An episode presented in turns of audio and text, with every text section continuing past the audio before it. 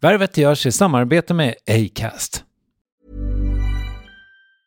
Hej, det är Ryan Reynolds, jag är här med Keith, co star of my upcoming film, If, only in theaters, May 17th. Do you want to tell people the big news? All right, I'll do it. Sign up now and you'll get unlimited for $15 a month in six months of Paramount Plus Essential Plan on us. Mintmobile.com slash switch. Upfront payment of $45 equivalent to $15 per month. Unlimited over 40 gigabytes per month. Face lower speeds. Videos at 480p. Active Mint customers by 531.24 get six months of Paramount Plus Essential Plan. Auto renews after six months. Offer ends May 31st, 2024. Separate Paramount Plus registration required. Terms and conditions apply if rated PG. There's never been a faster or easier way to start your weight loss journey than with PlushCare. PlushCare accepts most insurance plans and gives you online access to board-certified physicians who can prescribe FDA-approved weight loss medications like Wigovi and Zepbound for those who qualify. Take charge of your health and speak with a board-certified physician about a weight loss plan that's right for you. Get started today at plushcare.com slash weight loss. That's plushcare.com slash weight loss. plushcare.com slash weight loss. There's never been a faster or easier way to start your weight loss journey than with PlushCare. PlushCare accepts most insurance plans and gives you online access to board-certified physicians who can prescribe FDA-approved weight loss medications like Wigovi and Zepbound for those who qualify.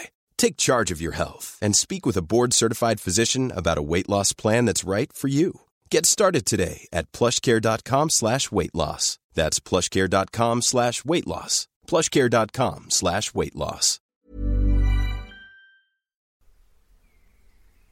Värvet presenteras i samarbete med Nasonex, utomhusmöjliggöraren, som de inte kallar sig av någon märklig anledning. Men det är i alla fall Sveriges mest köpta antiinflammatoriska nässpray mot allergisk snuva. Och nu kommer ett litet test, så fram med papper och penna du som lyssnar, nu kör vi. Fråga 1. Vill du vara ute mer i naturen? Fråga 2. Sitter du framför en skärm lite för mycket? Fråga 3. Är du allergisk? Om du har svarat ja på någon av frågorna så tycker jag att du ska bege dig till beanoutsider.se. Jag vill för övrigt poängtera att Nasonex nässpray är ett receptfritt läkemedel från 18 år för behandling av symptom vid säsongsbunden och perenn allergisk snuva.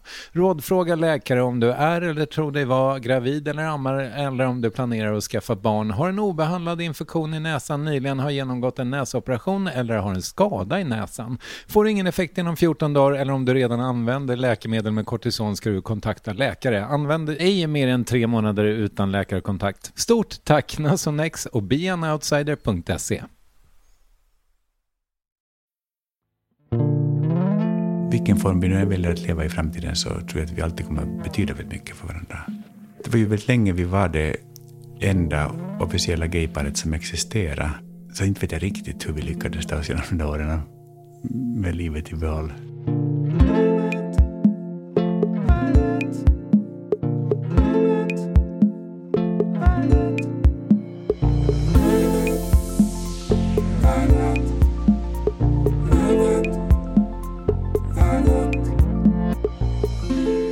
Förstås svårt och kanske ointressant att mäta hur celeber en person är. Men efter lång och trogen tjänst i medias alla tänkbara och ibland otänkbara vrår, han har varit chef på SVT till exempel, måste man konstatera att Mark Levengood närmast är en institution.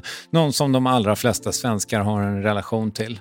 Ett exempel i modern tid. Eh, när hans separation kommunicerades i sociala medier för ett par månader sedan fick de inblandade tiotusentals varma kommentarer och över 200 000 likes. Men vad har Jonas Gardell betytt för Mark och hur funkar vänskap för honom som just skrev en bok i ämnet? Och varför skar det sig med, ja, mig för över tio år sedan? Det här är Värvet avsnitt 571 med Mark Levengood. Är det snabbkaffe? Ja. Blev du sugen nu? Nej, men det, det, det står bara två saker i min rider.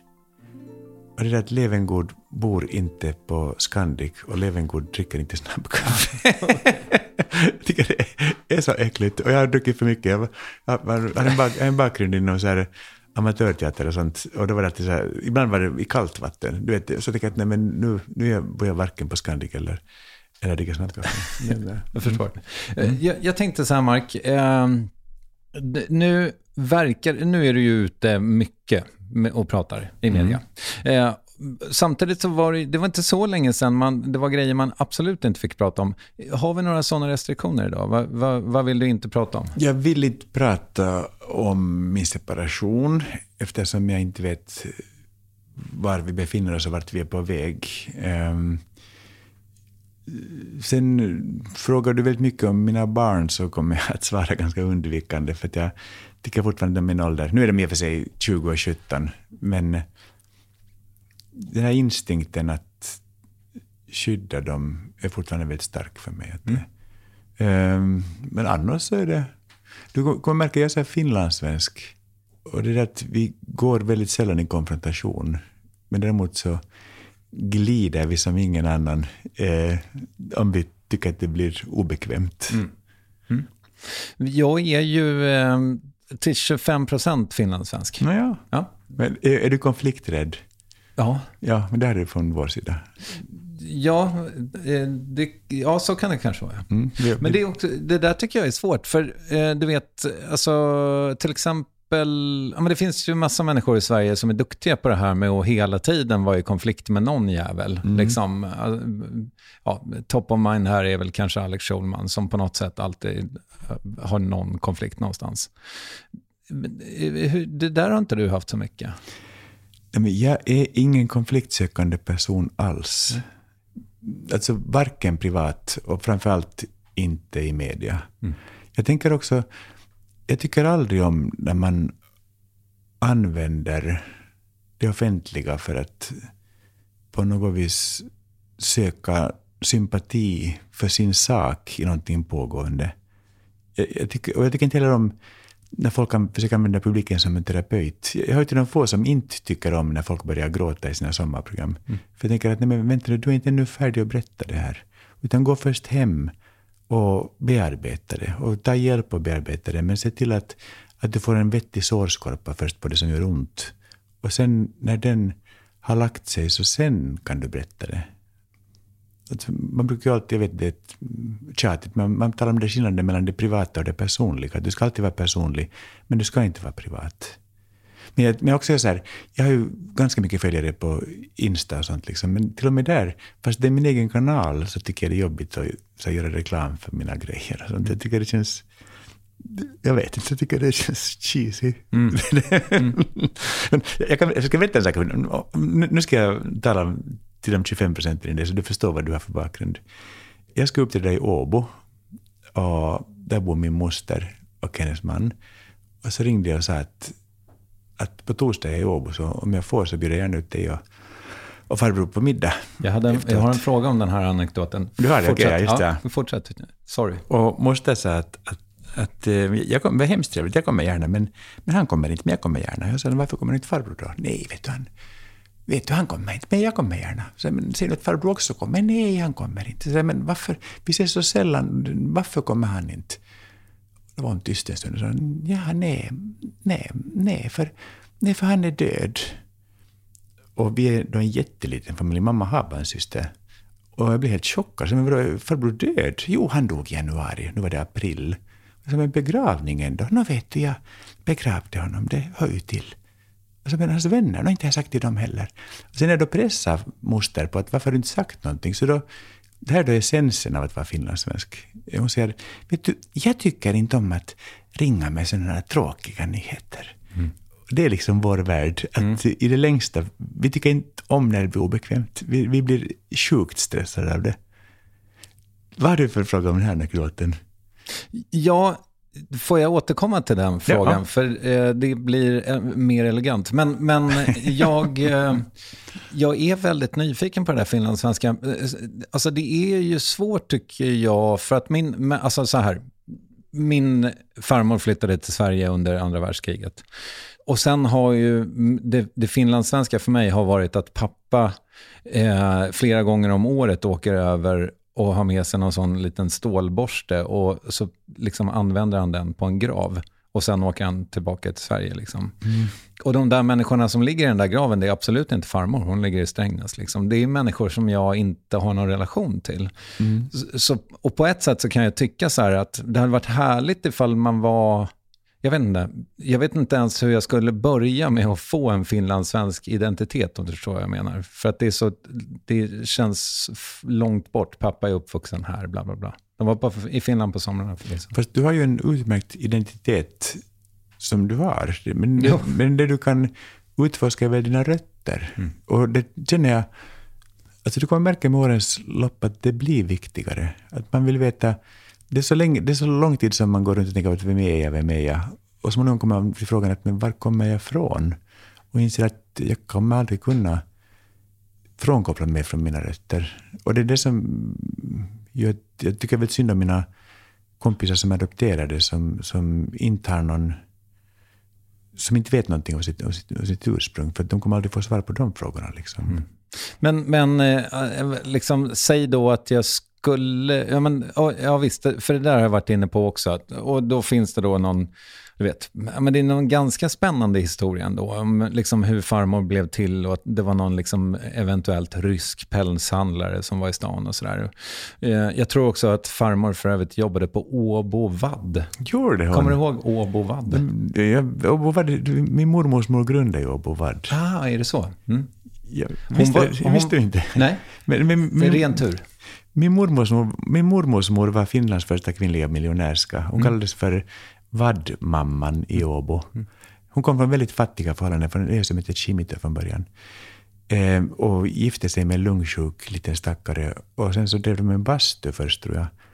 Men han hostade ihjäl sig och bastun gick omkull. Och så startade hon en liten lumpbutik vid torget i Åbo. Och det här drev hon upp till ett imperium. Som hade liksom, men i min barndom hade vi varuhus i en massa olika städer. Mm. Och hon blev väldigt älskad under kriget för att hon eh, skänkte enorma mängder filtar och kläder till soldaterna. Och sen, hon tyckte att alla människor måste ha vackert. Hon sa att man kan inte leva utan vackert. Så under värsta krigstiden så ordnade hon mannekänguppvisningar i skyltfönstret i Åbo. Och det, det kom folk i tusentals, bara för att hon ville att de skulle få se någonting vackert när det var jul och så. Liksom. Och, och sen var hon känd för att, att dels hon var väldigt sträng, väldigt, väldigt sträng. Men det tog också hand om sin personal när i pension och så, så att de hade det bra resten av livet. Så att, men, men din farmor måste ha varit väldigt ung om hon kom till Sverige. Det, det hon inte riktigt var. Jag får inte riktigt ihop det här. Hon är född 03 liksom och var ensam i hela... Eller, jag tror att hon hade någon förlovning som gick åt helvete okay. uh, i Finland. Liksom. Och sen så hamnade hon i Sverige. Då. Måste ha svarat på någon annons eller något. Otroligt spännande. Vilken tillfällighet att hon jobbar för Bovad. Ja, jag hoppas att jag inte har hittat på det. För jag började skriva en bok om henne nämligen. Och då, eh, men men jag, ja, nej, jag har för mig det. För att hon, sen så hamnade hon på, jobbade på tygaffär eller som sömmerska eller någonting sånt i Sverige. Okay. Så småningom. Ja, ja. ja. Anyhow. Du, eh, jo, ja, men vi kan börja här ändå då. För att du är ju verkligen full av anekdoter, tänker jag. Liksom. Eh, och det kanske låter respektlöst, men jag menar de flesta människor som jag känner, de flesta människor skulle jag säga, har ju inte 300 anekdoter i sig. Du har ju, liksom, du har ju ett helt kartotek. Eventuellt är det då lite ofint att jag säger, liksom, för, för allting i ditt liv blir en anekdot känns det som. Och då undrar jag hur, hur man gör. Alltså, det kanske är ett morbitt exempel, men nu tog du upp det själv. Hur går det från ett dödsbud om ens ingifta morbror till en liksom, anekdot? Jag tror, alltså alla har inte 300 anekdoter, det är sant. Men delvis tror jag att det är en kulturell sak. För att eh, Svenskfinland är ett väldigt anekdotcentrerat samhälle.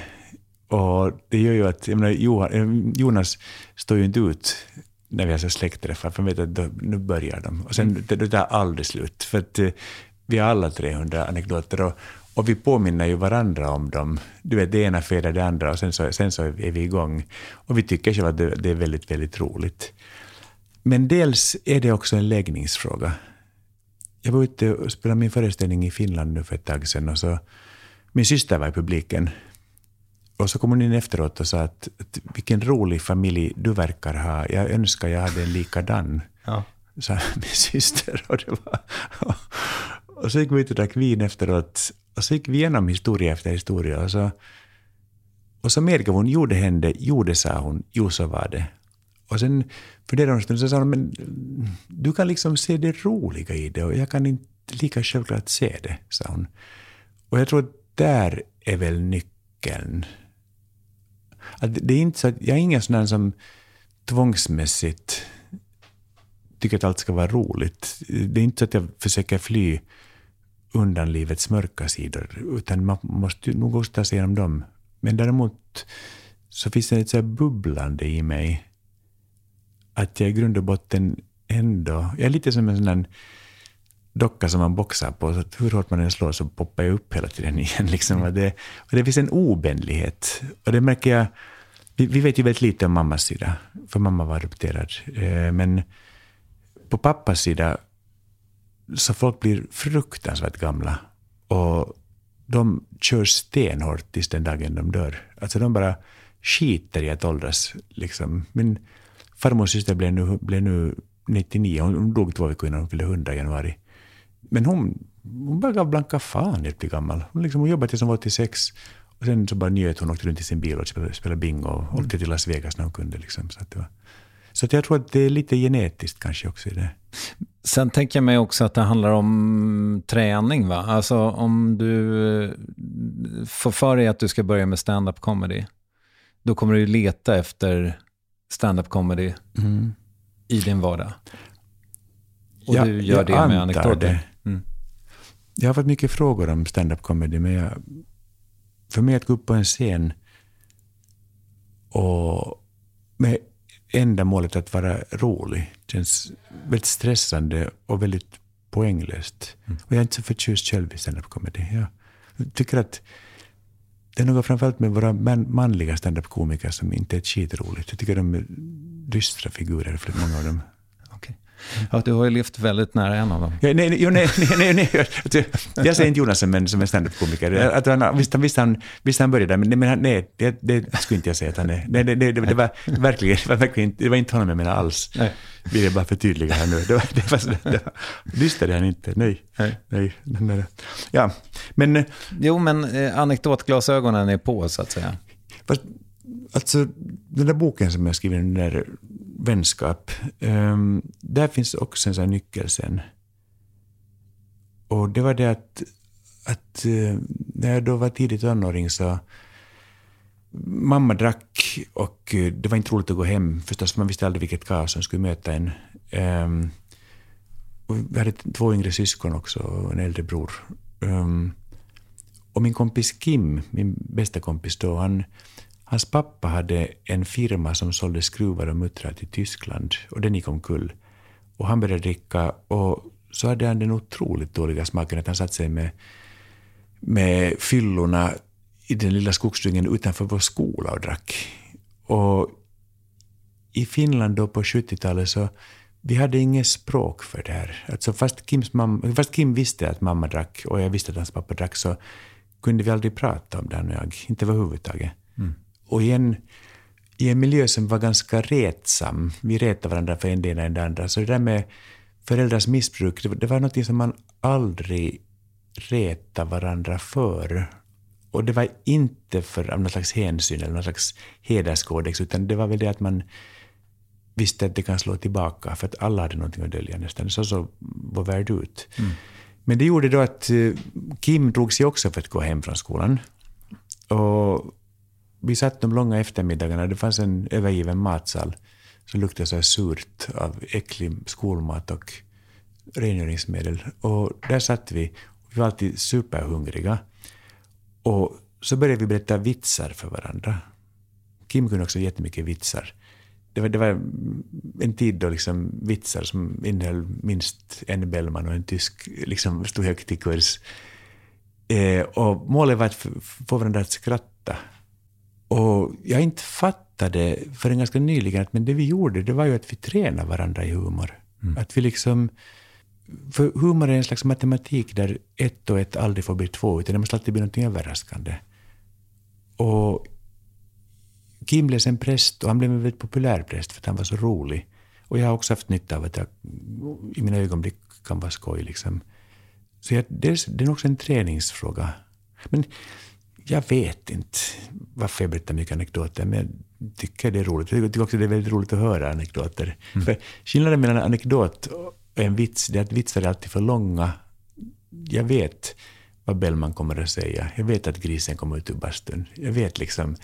Eh, och så får man stå och le krampaktigt och vänta på poängen mm. och, och bli stressad. Mm. En anekdot är kort och i regel har du inte hört den tidigare. Mm. Ja, om man inte är gift med dig då? Eller så. Om man inte är gift med dig, eller lyssnar på min och Jonas podd, där jag tvångsmässigt återkom till dem. Ja. Nej, men det är ju någonting... Eh, eh, det, det faktum att ni inte gick till liksom det här med missbruket, är, är, det liksom, för det påminner mig om någonting som du också eh, tar upp i boken, tror jag, och som du har pratat om tidigare. Just det här, ja, men, eh, någon lärare som säger att ja, men, homosexualitet, ja, det är någonting vi inte har i Finland. Mm. Finns det, alltså, är det så, är det, finns det mer tabun? Eller fanns det mer tabun i det Finland som du växte upp i?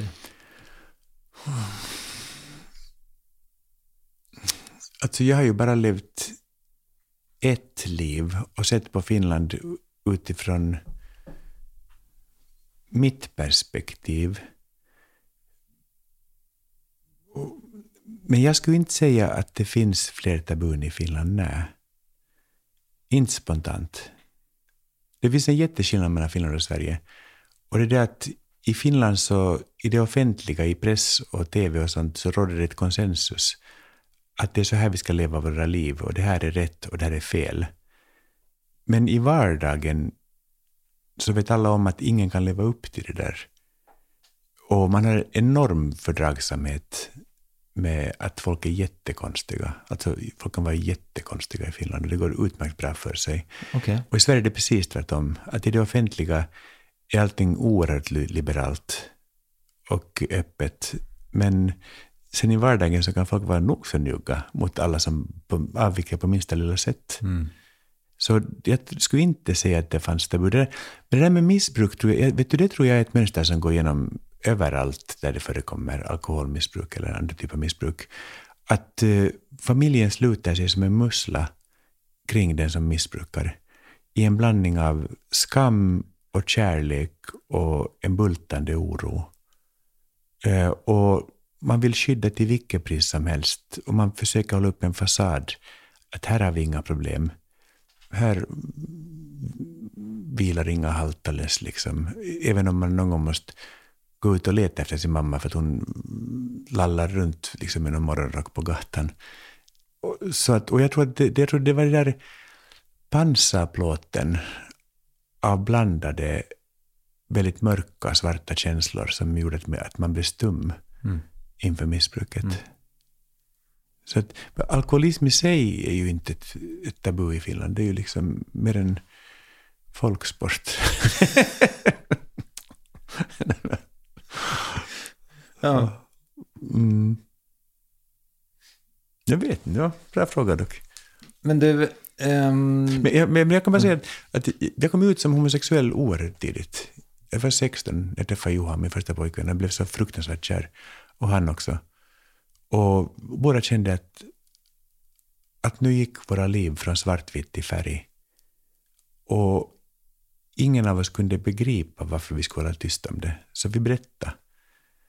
Och det här var ju då 81 måste det ha varit. Och jag förlorade inte en enda kompis. Vilket då Alltså nu, nu låter det inget konstigt. Alltså idag, jag märker med mina barn, de är så enormt, enormt öppna. Liksom. Men det, världen såg inte alls ut på det viset då. Nej, och, eh, och det här var jag så evigt tacksam för. Så Kim, Kim och min första och enda flickvän Moni, eh, båda blev präster. Och många år efteråt, kanske tio år efteråt, så ordnade de Finlands första regnbågsmässa. Och fick betala ett enormt högt pris för det. Att Moni fick inte arbeta, arbeta på säkert 28 år efter det och oh, wow. fick vara arbetslös. Och, och Kim har också jättesvårt. Så att jag, hade, jag var liksom, inte vet jag hur det kommer sig, men jag var verkligen omgiven av så otroligt lojala människor. Mm. Att, och också det, vad jag har mött i form av våld och sånt, för att jag var öppet homosexuell, det har alltid skett i Sverige, aldrig i Finland. Mm. På många sätt lever Finland upp till alla fördomar. Och på andra sätt så är Finland helt tvärtom. Man får också komma ihåg att Finland var det andra landet i världen som tillät kvinnlig rösträtt 1906. Alltså, vad blir det? 16-17 år innan Sverige. Mm. Finland ett land som har tom av Finland på frimärkena. Mm. Och de, här, de finska tanterna, finska damer är ju liksom världens salt, det är jordens salt, det är världens bästa vän. Och de, de köper frimärken i buntar och så älskar de att slicka på sina frimärken och dammar ner dem på brev som de skickar till sina väninnor med någon där naken muskelknutte som står och spänner sig. Liksom, du vet att de tycker det är precis vår humor i Finland. Så, det, mm. så, att, eh, så att det finns en enorm öppenhet också där. Men det där är intressant. Var, varför, varför tror du, eller har du någon teori då? För att jag kommer ihåg när jag var mycket i Los Angeles så var det ju, jag tror att det var, ja men det var någon artist eller någonting som levde där som sa att ja men det, det är så roligt med svenskor för man ser dem på 100 meters håll och vet att de är svenskor. För mm. när de kommer i grupp så har de alltid liksom eh, samma sneakers, li, likadan slitning på jeansen och samma topp. Mm. Eh, och det är där, jag menar, går man runt i Stockholm så vi ser ju väldigt lika, alltså framförallt klädmässigt då, att man ska liksom inte sticka ut. Men varför får man göra det i Finland och inte här, tänker du? Jag tror att ni är mycket mer medvetna i Sverige om sånt som kläder och appearance och varumärke och allt sådant. Vi tänker inte riktigt i sådana termer i Finland. Jag, jag, jag har bott på Södermalm hemskt länge mm. och verkligen studsar inför det här med att alla människor går runt och söker sig själv oavbrutet och går på massa kurser. Och hur det är så landar alla i samma nudie jeans. Mm. Tänker man så här, jaha, så de hittar någon slags uniform i slutändan av den här, detta själasökande. Mm. Och överhuvudtaget tycker jag det där är otroligt roligt med svenskar och deras vaga uppfattning om vad det innebär att vara svensk. För jag har precis samma uppfattning att jag, det är väldigt lätt att se när en svensk kommer, var man nu befinner sig på jorden. Mm. Ni är så lätta och... Jag jobbar mycket med Unicef och där skojar man mycket om svenskar. Man vet att, att om någon stiger ut ur tältet liksom och säger Oh, what a wonderful sunny morning då vet man att det är svensk, för man är så i Sahara och solen liksom skiner i 18 000 år utan uppehåll. Liksom. Det så att det, men, men det som ni tar fel, det är det här med att ni tror att folk skrattar åt er liksom elakt. För att så är det inte. Utan svenskar är väldigt respekterade och väldigt uppskattade. Därför att, och det måste, det, det måste nu bli sagt, att ni har haft fred här sedan 1808-1809 över 200 år av fred och den tiden har ni förvaltat oerhört bra. Ni har tagit fram ett samhälle som är det mest humana och människotillvända som jag har sett någonstans på hela jorden. Alltså, kanske Nya Zeeland står i paritet, men någon annanstans som ens kommer nära vet jag inte. Men, men vänta nu, jo men, ja jag vet inte, men det, och det kanske är taskigt, men det är ju, eh, om vi då tycker att alla svenskor eller svenskar ser likadana ut, så vi, nu när man är i Gamla stan så är det ju väldigt mycket turister, det mm. märker du också. Mm. Och då tycker jag att det är lite roligt med finnarna, för de, eh, man, man ser dem också på en ganska lång bits avstånd och jag tänker att det ser alltid ut som att de klädde på sig i morse för sex år sedan när de kommer till Sverige. Men, och då får du tänka på att för dem är det jättestort med en dag i Stockholm. Och i många fall har de sett fram emot det många veckor eller månader.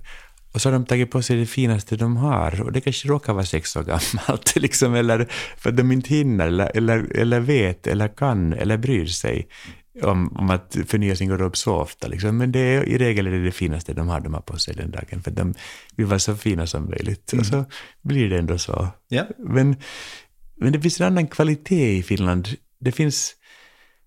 Att vi var inne på det här med anekdoterna, men det finns också det här med saltet. Vet, Marabou gör jättegod choklad och de har socker. Och Fazer gör ännu godare choklad och de har socker och salt i sin choklad. Och det är i grund och botten skillnaden också mellan finsk och svensk humor. Att vår humor är mycket mörkare, men den blir också väldigt mycket roligare. Mm. Men är du, för jag menar, du, eh, du kommer ju undan med så jävla mycket. Du kan ju säga nästan vad som helst och komma undan med det. Eller, jag, eller har jag fel? Kommer du inte undan med allt? För du har ju det där draget också. Mm. Ja, det är jag. Om man ska vara ärlig så har jag det draget. Ja, Jag- men när jag- kommer du inte undan med det?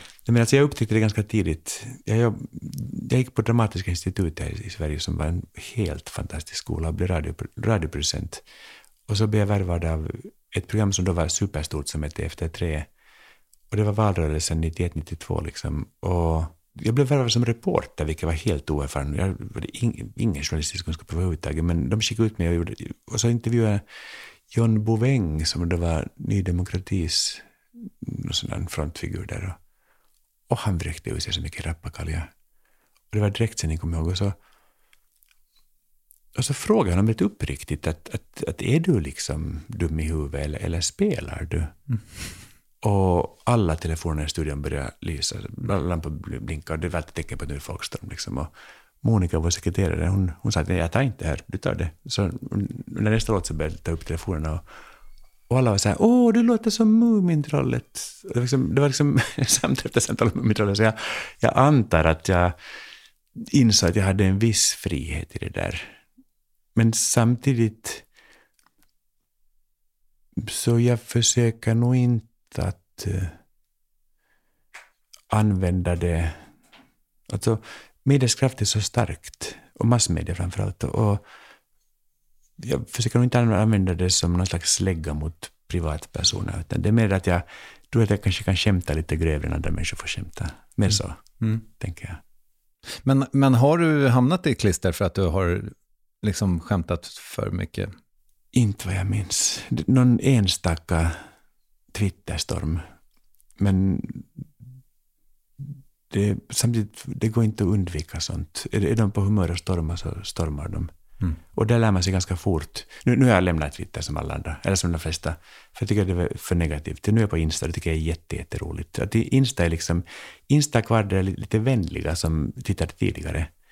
Eh, men men man vet ju också att det blåser fullstorm på Twitter och alla hatar den. Så, och dels så märker man aldrig av det i vardagen. Det är aldrig så att någon på gatan skulle komma och säga att hur kunde du säga så? Att det finns ingen koppling alls mellan ens liv och det som händer på Twitter. Och dels så vet man att, att sen kommer det någon jättegullig video där en hundvalp leker med en liten höna och de är goda vänner och då glömmer folk bort allt som bara de var upprörda för. Det, det, liksom, du vet, det, det lämnar aldrig något spår heller. Men, men på frågan om jag ramlar i klistret så jag tror inte, inte vad jag minns. Enstaka kommentarer men lite som Bette Midler brukar säga, att fuck them if they can't take a joke. Liksom, att Det är väl inte mitt fel om du har ett tråkigt liv. Nej, men man kan ju till exempel då råka kalla en, råka kalla en av Sveriges största eh, artister för fett då i direktsändning. Alltså, det, det har man gjort. ja. Och kommer undan med det. Med knapp nöd den gången. Okej. Men, men, men det, var, det, det måste jag bara säga, att jag, jag, ah, var, då jobbade jag i panik. Jag var ju helt blockerad. Det, det var inte... Det var ju... Ska ska jag nu berätta den historien? Ja, men varför inte? Nej, men så här var det, jag hade jobbat några veckor på Efter tre som reporter. Och eh, Ulf Elving ville så hemskt gärna åka på semester till Mallorca. Så då dumpade han sitt oerhört populära ungdomsprogram upp till 13 i famnen på mig. Och sa att ja, men du är så duktig, så du, du kan vara programledare. Och jag var så här, va? Och så, men, men de bara ringer och de önskar lite musik och sen så, och sen, du ska få en fråga av något slag och de, de, de säger ett nummer, du har en pärm där men du, du, kan ta, du kan ta vilken fråga du vill, bara du tycker det passar bra åt dem. Och så, och så gick han liksom och så blev jag kvar då med ett superpopulärt program som hade miljonpublik och jag var helt ny och helt oerfaren. Och fick en fantastisk producent som heter Birgitta Hylander. Och jag var så nervös för den här sändningen och dagen innan så var jag på middag. Och då pratade vi om Per Gessle och någon sa att ja, men han har blivit så, han har blivit så trind om kinderna, han har blivit ett litet fetto liksom. Så här, och, så.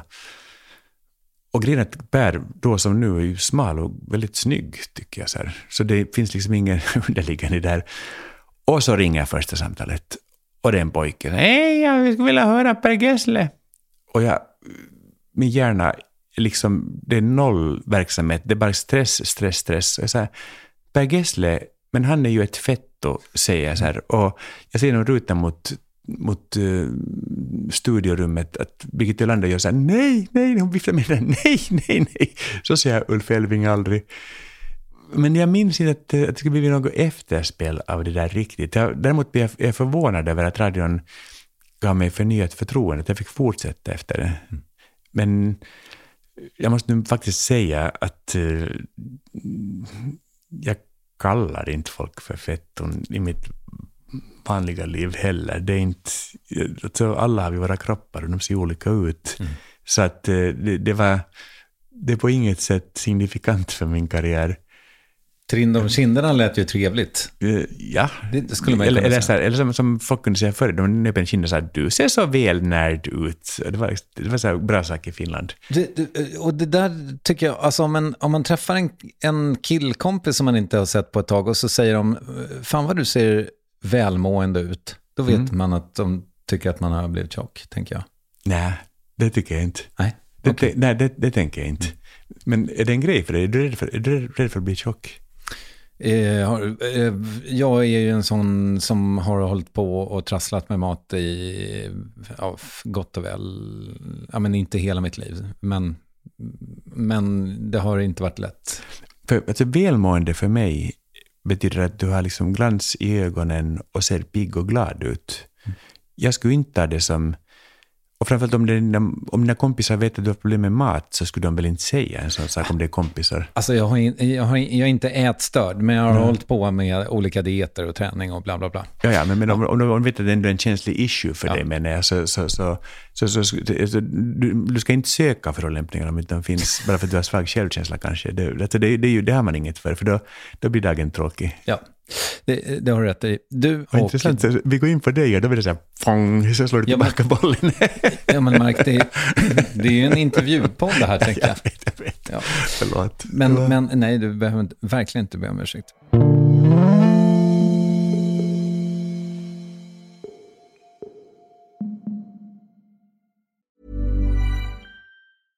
Ryan Reynolds here from Mint Mobile.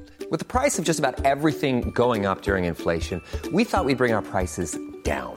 So to help us, we brought in a reverse auctioneer, which is apparently a thing.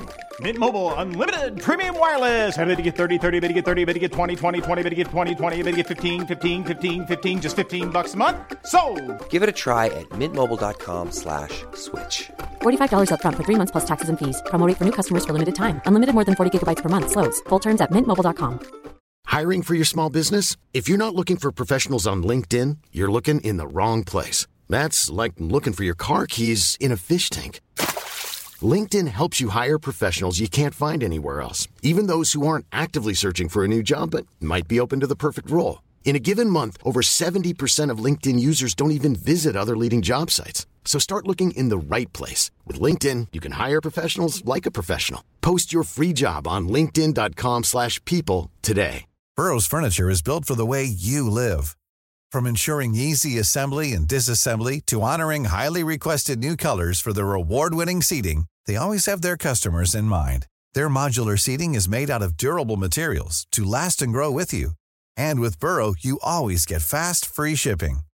Get up to 60% off during Burrow's Memorial Day sale at burrow.com slash ACAST. That's burrow.com slash ACAST. burrow.com slash ACAST. Yes, ny sponsor. Värvet presenteras i samarbete med Sveabank. Och jag menar inte att ta ner stämningen, men dessvärre är ju lågkonjunkturen här, vilket innebär att de flesta branscher har det tufft och också väldigt många privatpersoner. Jag vet själv vad det är att ha en trasslig privatekonomi. Det var struligt i många år för mig och låg ofta post i hallen med trista logotyper i ena hörnet och jag hade också i flera års tid ett helt gäng betalningsanmärkningar. Och tyvärr är det nog många som har det svårt att få ihop till räkningarna just nu, som har hamnat i ekonomiskt trubbel. Och det är här Svea Bank kan kliva in med något som kallas skuldfinansiering. Där löser de skulder hos inkasso och till Kronofogden och till och med om Kronofogden vill sälja ditt boende har Svea Bank möjlighet att hjälpa till.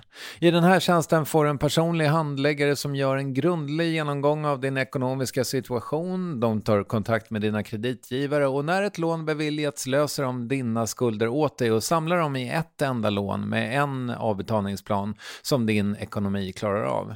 För om du har hamnat i klister, du är inte ensam och kanske kan det här hjälpa dig. På svea.com skuldfinans kan du läsa mer. Tack Sveabank! Igår var jag och eh, min fästmö på ett slags föreläsningsmiddag och eh, det var väldigt inspirerande på många sätt och vis. Och jag tänkte nu eh, när jag liksom febrigt läste igenom din bok eh, att den handlar ju om vänskap förvisso. Men det visade sig att på den här middagen så var det också väldigt många så kallade burners. Är du en burner? Mm. Alltså, dels vet jag inte vad en föreläsningsmiddag är för någonting. Så om du börjar i den. Ja, men det är en, en middag där någon som kan något pratar. Som äter man först och sen så pratar Ja, man? Okej. så, så var det. Ja, okej. Och en burner, är det någon som bränner sitt ljus i båda ändarna? Nej, det är en sån som på ett eller annat sätt är associerad med eh, Burning Man-communityt. Där man bygger upp ett samhälle i kaliforniska öknen i det här fallet. Och eh, under typ en vecka. Och sen så bränner man ner skiten. Jaha. Ja. Eh, Okej, men vi behöver inte fastna i just burner. Men det som var intressant då, det är ju att det är ett community. Och eh, du är ju på vänskapen, men en grej som jag har känt väldigt mycket på senare tid, och det kanske bara är jag, men det är också en längtan efter kollektivet. Liksom. Att man har ett gäng. När jag tänker på dig, eh, fördomsfullt, så, är det, så känns det som att du, du är en, en... Du hänger med en kompis. Du hänger med Henrik Jonsson. Ja. Du är inte en gängperson. Nej, Nej. helt rätt. Ja. Men jag, jag har några jättenära vänner och de hänger jag med. Um, jag kan träffa gäng på middagar, på, på födelsedagar, alltså sånt. Jag tycker det är roligt att vara med en stund. Men det blir... Nej, jag är ingen, jag är bara ingen, jag är ingen gängperson. Nej, det är jag inte. Men för, och min, eh, när vi gick hem från den här middagen, eh, alltså som sagt väldigt inspirerande på alla sätt och vis. Och då sa min tjej så här, men, för att hon är nämligen en gängperson. Hon har skapat, då flyttade till Stockholm för 10-15 år sedan och sen har hon liksom skapat ett gäng och nu har hon ett gäng som är liksom autonomt. Hon kan kliva in och ur det. Eh, men det är, hon har tussat ihop dem. Och det, det tycker jag också är inspirerande. Men hon sa så här, men du, du gör ju inte det där, för du, du, du fixar liksom inte att umgås i grupp. Du ska bara ha en i taget. Och då tänker jag mig, är det en läggningsfråga som du och jag delar då? Alltså, varför behöver vi inte kollektivet? Varför, varför är vi inte med i ett jaktlag? Eller ett matlag.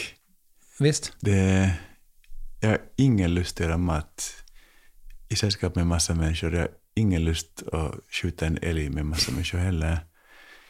Kanske delar vi en gemensam läggning. Alltså när jag hänger med Henrik till exempel, så vi pratar och vi pratar och vi pratar. Och klockan blir två, och klockan blir tre, och klockan blir fyra på natten och vi fortsätter. Vi har ett par sådana kompisar till också. Och vi bara pratar. Och det är ju, det, det är ju de samtalen som upphäver min existentiella ensamhet. Det är då man kan gå in på sånt finlir i nyanser. Att om man vet att han förstår precis hur jag menar. Eh, Pia också förstås, likadan också. Eh, Pia? Pia Johansson. Eh, och gäng, gäng för mig är liksom, framförallt killgäng, det blir lätt party, det blir lite bröligt. Det blir också lite, väl många smeknamn, eh, Svirre och Svurre och Putte. Och många har en lång bakgrund från högstadiet och uppåt. Och jag kan tycka att de försöker pressa in varandra lite tvångsmässigt i olika roller som jag tycker var tråkigt. Det var, var tråkigt om någon ska berätta hur den du egentligen är. Så jag har inte alls det behovet, tycker jag. Men däremot är jag väldigt social. Att jag är ingen som åker och umgås med mig själv i tystnad. För då är jag hemskt tråkigt och tycker att roligare sällskap kan man nog ha än sig själv. Liksom. Men för mig finns det ingen värdering. Det, det är inte finare med ett gäng. än- alltså, Jag är bara hemskt lycklig över att jag har sådana vänner. Och tycker att det är en sån rikedom i mitt liv. Och det räcker bra. Sen, sen är det också ett, för mig försvårande att jag är så ansiktsblind. Och att jag har svårt att känna igen folk. Och om det då kommer jättemycket, om det är en stor tillställning och folk kommer väldigt oförhappande så jag får inte en chans att ens försöka lista ut vem det är så kan det så hemskt lätt bli pinsamt. Och då spänner jag mig och när man spänner sig då har man inte roligt. Så att det kan vara sådana förklaringar också i det. Ja, men du, jag hör på dig, du, du blir ingen burner. Men förklara, alltså de, de åker ut i öknen så bygger de ett samhälle, bygger de alltså hus och saker. Eller Ja, jag, kojor och så bränner de ner allt sammans. Alltså att, det, att, att för, för en vecka är det ett starkt vi och sen upplöses allting. Är det, är det grejen? ja, jag tror det. Ja, det låter som en mardröm. och jag förstår inte vad det skulle ge mig. Jag, jag tror att det är en fristad. Alltså det, jag, det, jag antar att man bygger ett Christiania en gång om året då. Men jag försöker bygga så att jag har min fristad i min vardag. Att det finns ständiga ventiler. Att jag inte behöver söka mig till någon krampaktig ökenkamp. Men vad är det? Men du, du, du, du, du är väl heterosexuell? Ja. Men vad är det med er? Va- Varför gör ni allting så komplicerat? Jag förstår liksom inte. Va, vad tänker du på? Alltså många, det jag försöker prata om nu, det är ju att jag, jag tror att jag längtar efter det där på något sätt. Kan, man kanske inte behöver åka ut i öknen och elda upp någonting. Jag tror att de gör, alltså, de gör liknande grejer i Sverige. Där de absolut, det är svårt att hitta öknar. Men, men, men, men du får jättegärna åka. Det, det, det, Nej, nej. Det är inte, men jag tänker på att min förra bokare, han åkte på här läger där de skulle vara vargar. Eller någonting. De var yla kring olika lägereldar. Så kom han tillbaka och så mådde han lite bättre. Men, men, men, men, att, men att grunden verkar vara att man mår skit som man... Och sen måste man hitta liksom på konstiga saker. Men, men vad, vad är det du längtar efter? Förlåt, jag vet, jag vet en intervju på det, men, men, men att vi, vi, jag måste få fråga. Nej, det. men det får du jättegärna göra. Nej, men det handlar väl om gemenskap, tror jag. Alltså gemenskap, ja, gemenskap. Ja. Men, men det här tangerar någonting som jag tänker... Ser du dig själv som att du... Är du, sam, är du exakt samma Mark Levengood oavsett vilka rum du går in i? Nej. Men, men eller, eller det, man kan svara på det på många olika sätt. I det offentliga så censurerar jag mig något. Eh, inte på det sättet att jag skulle byta värderingar, inget sånt liksom, men jag är inte fullt lika grov som jag kan vara privat till exempel. Eller, eller eh, jag är artigare i mina intervjuer med mikrofon framför mig än jag är om jag står och pratar. Jag kan vara mycket mer rak och fråga folk mycket saker liksom, som jag egentligen inte har att göra med bara för att jag är så nyfiken. Eh, så jag, jag, jag är nog på det viset samma. Att om du, om du tänker mig som en tredimensionell, figur så kan du få se mig från olika, olika sidor. Så, men, men vilken sida jag visar fram just nu, det, det, det kan variera. Men, Jo, men jag, jag, jag tänker också i det här, du berättade för en stund sedan att du har liksom fem, sex kompisar, där, eller vänner, liksom, där, där du, men, men är, är du liksom, får du utlopp för samma tankar, samma liksom grubblerier med Pia Johansson som med Henrik Jonsson, så att säga? Nej. Alltså, eller framförallt så får jag olika svar på mina grubblerier. Utifrån det, det är ju det lilla pusslet som är så intressant. Att, eh, att varje nära vän lockar ju fram nya sidor hos dig. Så det är så det funkar för mig. Och att man växer då kanske? Ja, m- och du talar om gemenskap. Alltså jag upplever ju att jag i det, de samtalen får jag den gemenskapen jag behöver. Men jag, jag tänker bara, min son växte upp under metoo.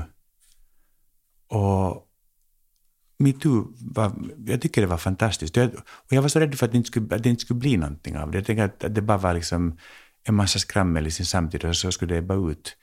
Och vi har fortfarande lång väg kvar, men jag tycker att samhället har förändrats efter metoo. Och jag hoppas att den förändringen blir varaktig.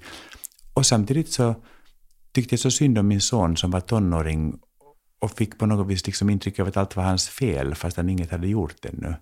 Och att felet då var att vara man. Och jag tror att Sverige skulle må så otroligt gott av att man går in och börjar definiera vad är det att vara man. För det är inte sämre att vara man än att vara kvinna. Men däremot, det är faktiskt annorlunda. Mm. Vi, vi följer olika mönster. Och det där är ett eh, fenomen som jag kan se mig vara världsomspännande. Och jag menar inte att någon av oss är född till mönster som inte går att bryta. Att, men vi, vi måste ju våga tro på förändring. Och alltså, allt som är negativt, men allt som har att göra med att vi är fysiskt starkare och att vi ska använda det till vår fördel till exempel. Alltså, allt sånt är förstås fullständigt förkastligt. Men samtidigt så... Jag menar, det finns en annan nyckelscen i min bok och det är när Henriks fru Malin, som jag älskar på alla sätt, men vi satt och drack vin och så började hon säga men, men ni som är så nära kompisar, det är klart att ni älskar varandra. Men, mm, mm, mm. men kan inte bara säga, kan, kan inte bara säga så här att jag älskar dig? Och vi var så enormt obekväma. Eh, och då är klart, det, är, det är klart att jag älskar Henrik. Alltså han var min bästa kompis sedan 95. Och han är liksom, han är ju allt för mig. Eh, och nu sa vi ju det förstås, liksom, inte vill man ju vara en celle. Men jag minns bara känslan efteråt att jag tänkte att men varför var det nu så viktigt att det skulle bli sagt? För att bland mina killkompisar så vi har inte riktigt vanan att säga att vi älskar varandra, men däremot så visar vi det på andra sätt. Mm.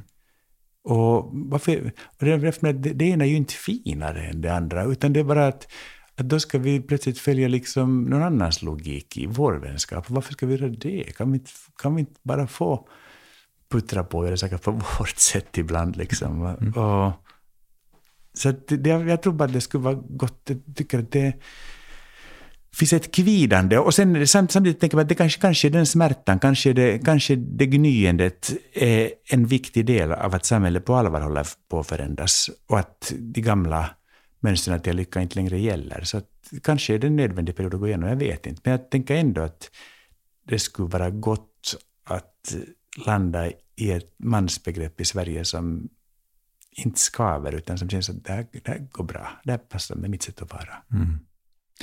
Men, men det här med ensamheten då, är det det liksom, hur, hur har du det med ensamheten? Um, jag har i mitt liv inte behövt vara mycket ensam. Uh, och det är ju, nu ser jag bara självklarheter, men jag har ett ganska stort behov av självvald ensamhet. Det vill säga att gå runt och skrota och arbeta förstås, skriva och sånt, men också bara liksom vara. Och att ingen vill någonting. Men i övrigt så är det sällan som jag har känt mig ensam. Och jag har tänkt de ögonblicken att men det här är också någonting som jag måste hitta ett förhållningssätt till. Det kan ju hända att man av olika orsaker skulle bli ensam en dag. Eh, och då måste jag kunna leva med det och ändå vara nöjd. Liksom. Men som det är nu så är jag inte alls där. Att jag tycker att ensamheten skrämmer mig. Och jag förstår inte riktigt vad syftet är att existera med andra människor om man inte får interagera med dem. Mamma sa mot slutet av sitt liv så sa hon att hon var ganska nyfiken på att dö. Att hon hade bestämt sig för att se det som ett äventyr när det var oundvikligt. Men hon sa att det enda sorgliga är att, att vem ska jag berätta det för? Um, Hur det är, ja. Ja, mm. och, och det är just det där, det där att man tänker att, tänker att man är med om saker, man är med om någonting roligt eller sorgligt eller häftigt, och så har du ingen att berätta det för. Det är för mig en hemsk, hemsk tanke. Mm. Men vi ska inte uppehålla oss med det med burner, men, men jag måste bara fråga en sak. Att är det tänkbart att din flickvän då ska gå in och vara en burner med sina tjejkompisar? Kanske. Jag, jag, är lite oklar på vad det innebär att vara en burner. Det, det var ju bara det. Jag hade en close encounter med burners igår. Okay. Så det, det, var därför eh, begreppet låg nära till hands. Och det blev också en tydlig bild av människor som de facto ingår i någon slags community. Eller liksom, ja. jag, jag, jag tänker på mina tjejkompisar, de, de skapar gäng som ibland är konstruerade, men som ändå funkar. De skapar liksom en litteraturcirkel där de ska läsa samma bok. Eller också oväntat många har så liksom, handarbetsgemenskaper, syjuntor fortfarande, sånt mm. liksom, eller mat. Men det är, allt, det är sådana saker som för mig är väldigt organiska. Och som, inte, som jag uppfattar just som en pysventil i vardagen, som gör att, de, att de varje dag kan ringa till någon av, av sina väninnor liksom, Uh, och det, det som jag, utifrån vad du beskrev om Burner, så tycker jag det låter så konstruerat. Och, mm. och konstruerade saker brukar sällan bli speciellt långlivade, tänker jag bara på. Jag får, jag får nästan återkomma när jag har förstått lite ja. mer av vad det mm. gör. Men jag tror att eh, om, om nu mina fördomar om att vara en burner stämmer, så tänker jag mig då att om man åker till det stora, den stora Burning Man i öknen utanför Los Angeles, eh, eller mellan Las Vegas och Las, jag vet inte exakt var den ligger, men någonstans i, i Amerika. Och, och så åker man dit och så får man liksom återuppfinna sig själv, tänker jag, i en vecka. Att man kommer dit som ett blankt papper och ingen har någon fördom om vem fan man är. Och då, där är väl något slags fri, frihet. Och sen så pratade jag faktiskt med Henrik Jonsson i morse uh, om dig. Mm. För att jag var nyfiken på liksom vad, vad han hade för tankar och sådär. Och då pratade vi om just det här att det känns som att du har liksom haft modet på något sätt att återuppfinna dig själv. Jag tänker att man, det där är väldigt lätt att glömma bort, tänker jag, att man har den rättigheten. Att man inte måste vara den personen som man var igår. Nej, varför skulle man måste vara det? Alltså, vänta, nu, det här väcker ju jättemycket grejer. Mm. Vad, vad spännande mm. allting är. Uh, om vi börjar med att du får åka ut och träffa folk som inte har en aning om vem du är. Och du får själv definiera det. Och så får du prova på den identiteten en vecka. Det låter bra. Jätte, jättebra. Och jag tror jag är inne på det också i boken. Det med vikten av att skaffa nya vänner. För det är det som händer just då. Att du träffar någon som du hade träffat tidigare som inte vet någonting om det, eller vad de vet, vet de då från media i mitt fall, liksom, vilket ju kan vara ganska endimensionellt ofta.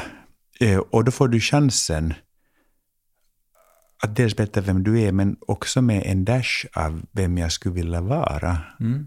Och där sker ju då den ständiga pånyttfödelsen. Mm.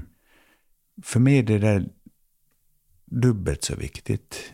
För att dels, idag är det onsdag, men det är inte onsdag igen. Det är inte samma onsdag som det var förra veckan, utan det är en onsdag senare i mitt liv. Och någonting måste ha hänt under den veckan som har flytta fram positioner eller flytta bak dem eller flytta dem sidledes. Eh, någonting måste ha hänt, någonting måste ha förändrats. Eh, så där tror jag är så oerhört inbyggt i mig. Och dels om man som jag har haft ett sånt otroligt långt liv inom media, så måste man förnya sig. Det är liksom, alltså du måste bli annorlunda. Jag pratade med en kvinnlig kollega som också har haft en väldigt, väldigt lång karriär. Eh, och vi pratade om det här med att första delen av vårt liv så det var så mycket som gick ut på att man på något vis skulle bli beundrad. För att man var känd och så liksom. Och sen kommer man till en punkt då man inte orkar. Därför att det blir så poänglöst. Varför ska man beundra mig? Liksom, jag får inte ut någonting av det och de har väl bättre saker att göra. Och då, att då få använda sin plattform till att istället säga saker som man själv tycker är viktiga. Att framhålla, att försöka få vara med och, och förändra saker. Då blir det meningsfullt. Liksom.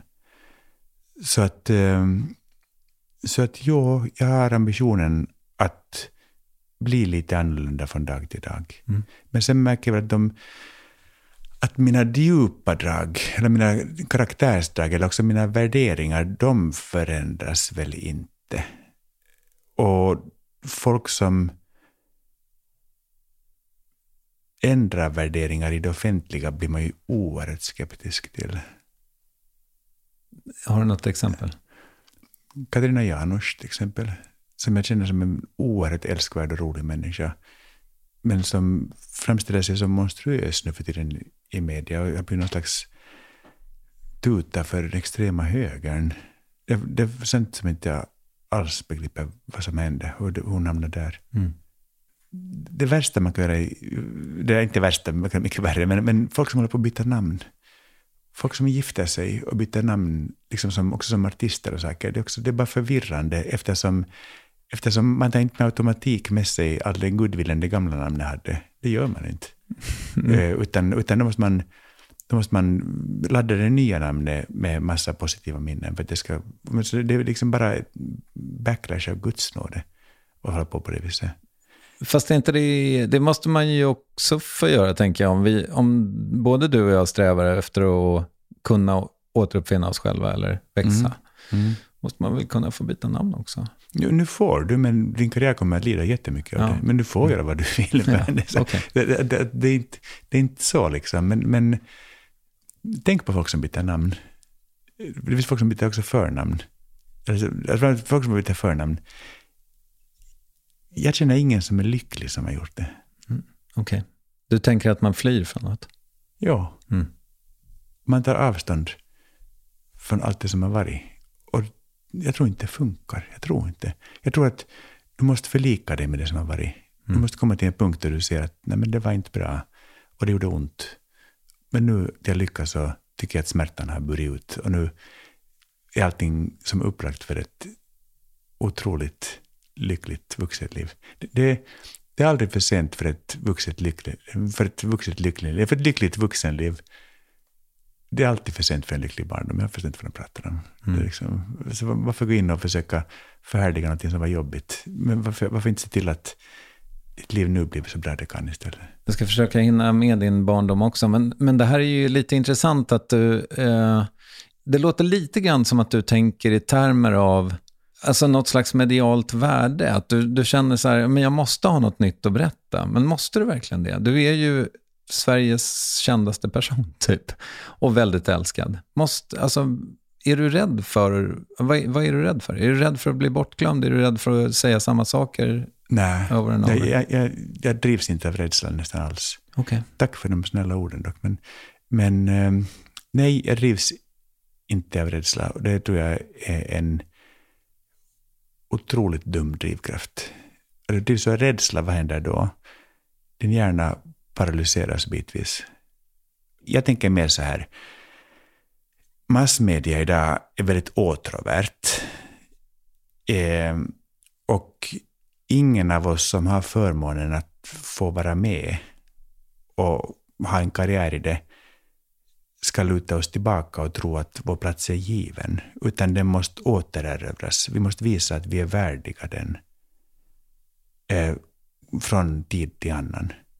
Vi kan inte bara sitta och tänka att jag har gjort den här krönikan i 40 år, det är klart jag ska få göra den. Det, det funkar inte på det viset, utan det finns otroligt mycket begåvade unga människor som vill in i branschen. Och eh, jag kan inte uppehålla en plats bara av bekvämlighet, för jag tycker det är skönt att sitta på den här stolen. Mm. Om det finns någon som är bättre och, och skulle göra liksom, ja, ett bättre jobb än jag. Så det, det är bara alldeles praktiskt, tänker jag så. Mm. Och sen, men också för ens egen skull. Jag tycker om att träffa publik, jag tycker om att gå ut. Men ska jag säga samma sak hela tiden? Det blir bara jättetråkigt. Mm. Så, det blir ju supertråkigt för mm. mig. För dig, ja. Mm. Det är mycket roligare att ibland gå ut på hal is, ge sig in i historier som du inte riktigt vet okej, okay, var kommer vi landa? Liksom, men men där, är, jag, där är också så här praktiskt, att jag brukar, om jag, om jag tycker att om jag spänner mig inför någon föredrag eller någonting, så brukar jag tänka att vad är det värsta som kan hända? Tänker, det är att det går käpprätt åt helvete. Så tänker jag, men har det gått åt helvete tidigare? Och svaret är ju ett rungande ja. Mm. Eh, och, och överlevde jag? Jo, det gjorde jag. Mm. Så jag, då var det inte så farligt. Och när man väl blir trygg i det, så då kan man göra så bra man kan och då funkar hjärnan utan rädsla på scenen. Och då slutar, då går det i regel inte åt helvete. Att publiken kan märka, till och med om du inte alltid får ihop precis allting, så kan folk ändå känna av att du har en förhöjd närvarokänsla på scenen. Mm. Så det är liksom vad ska vi vara så rädda för? Jag fattar inte. Men om du inte är driven av rädsla då, vad, vad skulle du säga, går det att sätta ord på din drivkraft? När jag var i fjärde klass i skolan så sa vår fröken Julin, eh, vår folkskolefröken, att ja, nu är det rest, men om, om, om Mark är snäll och stannar kvar en stund. Och jag tänkte så här, vad har jag gjort nu då? För jag var alltid problem sa hon att, att snart är fjärde klass slut och du ska börja i andra skolan. Ja. Och jag ville bara säga en sak innan du slutar här nu. Att, att allt det där roliga som bubblar i dig hela tiden, som gör att du alltid hamnar i problem här i klassen, så att i grund och botten är det en bra sak. Och det kallas för kreativitet. Och det gör att du kan liksom hitta på saker där ingenting fanns tidigare, så kan du få saker att hända. Men du måste dock lära dig att kontrollera den.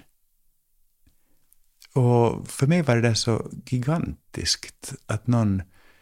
För det var, hon hade alldeles rätt i det. Jag satt ju med längst bak i klassrummet och blev uttråkad ganska fort, började hitta på saker lura mina mer korkade klasskompisar till att genomföra dem. Eh, och sen var det sen var liksom kaoset igång i klassen. Så, här. så jag hamnade i problem. Men att, att, någon, att någon faktiskt framhöll att det var en bra sak. Och hon hade, hon hade haft så rätt. Alltså jag har haft nytta av det hela mitt liv. Och, jag, och min kreativa kraft är enormt stor. Jag, fortfarande, jag, jag, vet, jag kan filma en hel dag. Och så kommer jag hem och så börjar jag sketcha med någon kompis på, för, på, på telefonen och tycker att det är lika roligt. Att jag, liksom att jag, att det bara går på. Jag tycker det är så fruktansvärt kul och så tillfredsställande att göra saker.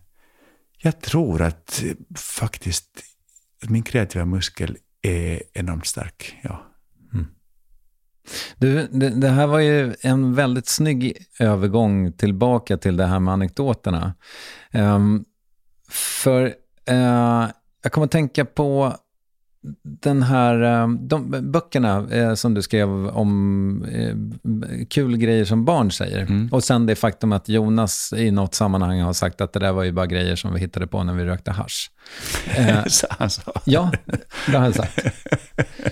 Och du, du vill ju hävda att de är sanna. Mm.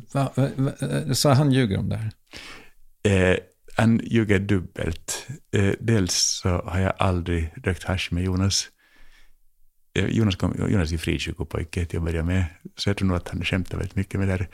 Och dels så tror jag att han väldigt retfullt bara ville skoja om, om en väldigt stark rörelse som fanns de åren. Alltså nu talar vi 2001, 2003 när vi gjorde de böckerna. Det var två böcker, Gamla tanter lägger inte ägg och andra hette Gud som haver barnen kär, har du någon ull? Och de sålde något så kopiöst. Den första boken sålde en miljon exemplar, kommer jag ihåg. Nästan 970 000 sålde vi inbundna. Liksom. Och det var, när det begav sig så var det den mest sålda boken i Sverige efter Bibeln. Och mamma ringde, kommer jag ihåg, och sa att ja, du har ingen skam i kroppen att lägga dig på bestsellerlistan framför riktiga författare som P.O. Enquist. Det var, så, det var, det var skamlöst. Men, eh, och då uppstod ganska fort ett rykte om att citaten är påhittade. Och det var ju inget som vi kunde göra riktigt. Det var jag och Gunnel Lindell som gjorde böckerna. Mm. Vi kunde inte göra så mycket åt det ryktet. Men sen när vi gjorde andra boken så tog vi med ett, ett filmteam från TV4 som fick filma. Så, så, så, att, så att de kunde se processen och hur citaten uppstod. Och eh, då slocknade sen den där debatten. Grejen att du skulle inte kunna. Alltså det går inte att hitta på många hundra citat utifrån samma hjärna. Utan det som jag tror en del Inte bokens, utan hash. Eh, jag, tror, jag, alltså, jag, har inte rökt på många gånger i mitt liv, men jag, jag har gjort det när jag var tonåring i Amerika. Mm. Eh, och jag blev bara otroligt seg av det. Mm. Eller jag blev seg eller också blev jag erotiskt intresserad. Mm. Men i ingen i det fallet var barnsligt kopplade till min upplevelse.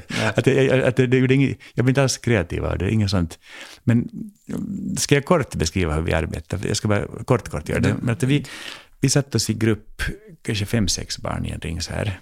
Och eh, jag kastade ut, jag eller Unni kastade ut en fråga som, som inte har något svar. Typ, vilken färg har Gud? Och barnen stod tysta en stund och sen någon började lite tveksamt förklara. Någon annan eh, lägger sig i och berättar den första och sen är samtalet igång. Och då ännu var jag rätt snabb på att stenografera. Det är det jag, jag blir sämre på det nu, men då, då var jag rätt snabb på stenografi. Och uh, skrev upp, skrev upp, skrev, skrev, skrev, skrev och kom hem liksom med 20 sidor anteckningar. Och jag, måste, jag har så, så slarvig stenografi, så jag måste skriva ut det samma kväll. Och uh, sen plockar vi ur samtalet plockar vi en, enskilda meningar. Mm. Men då får man komma ihåg att många av sakerna är sagda som skämt. Och det, det, du inte kan se, det, det, du inte kan höra när du läser boken, men barn skämtar ju också. Mm. Alltså om en unge säger döden är ofta en befrielse, framförallt för personalen på hemmet, mm. så är det ju klart att det har varit i säcken innan det kom i påsen. Det vill säga att han har hört det från en vuxen från början. Men det blir ju oerhört komiskt när det kommer ur munnen på en sjuåring.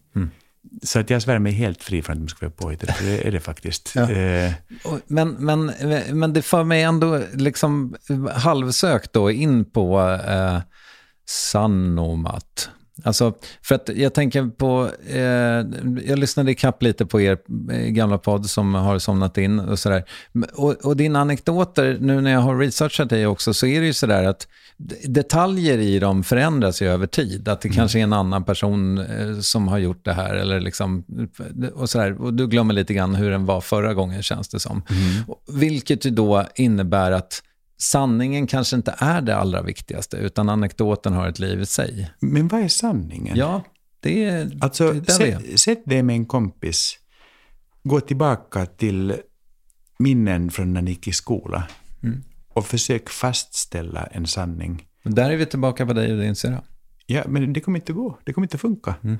Det, det är liksom därför att, därför att våra minnen är så selektiva.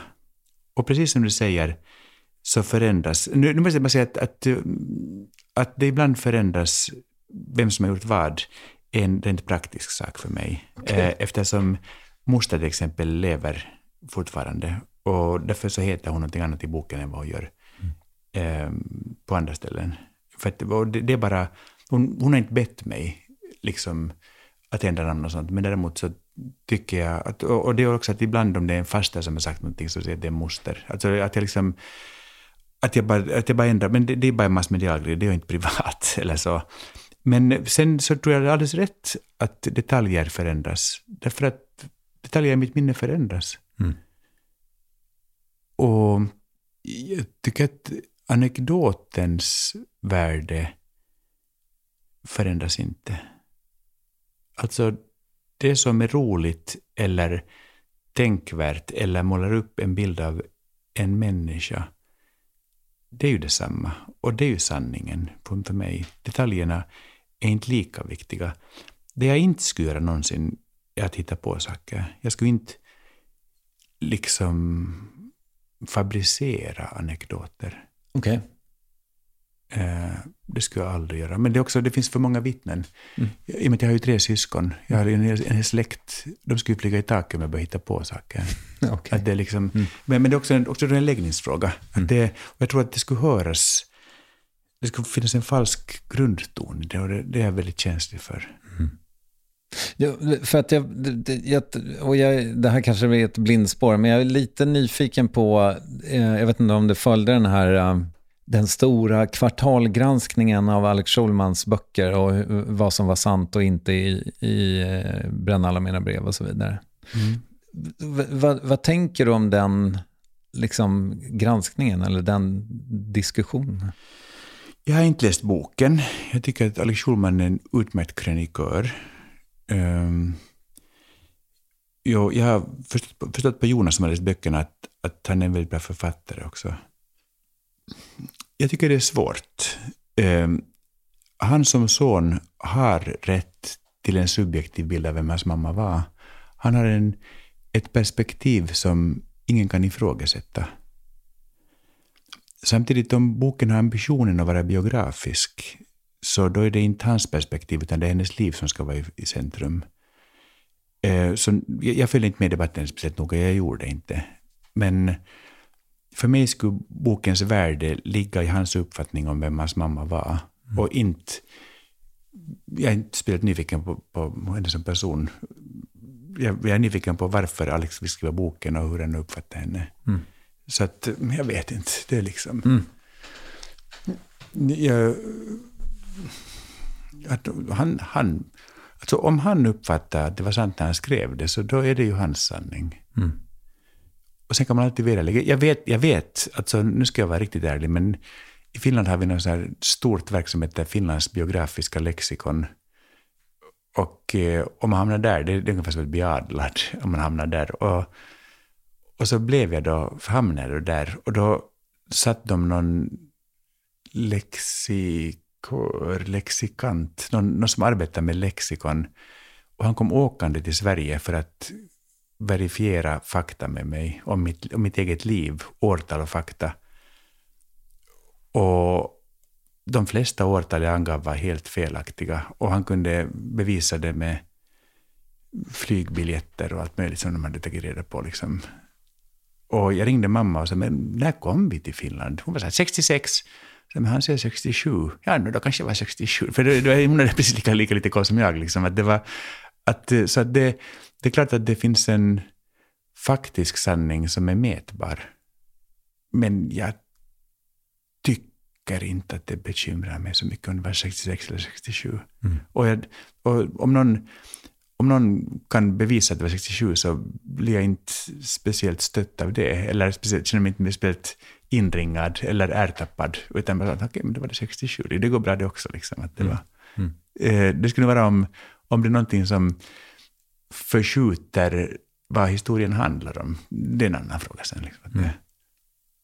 Du, eh, vi, det, det, vi pratar mycket och eh, tiden går. Men, mm. Och det är mycket som jag fortfarande vill hinna med. Ja. Um, och nu får vi se hur det här landar. Men jag tror att det känns som att det borde vara safe uh, när jag ställer frågan så här.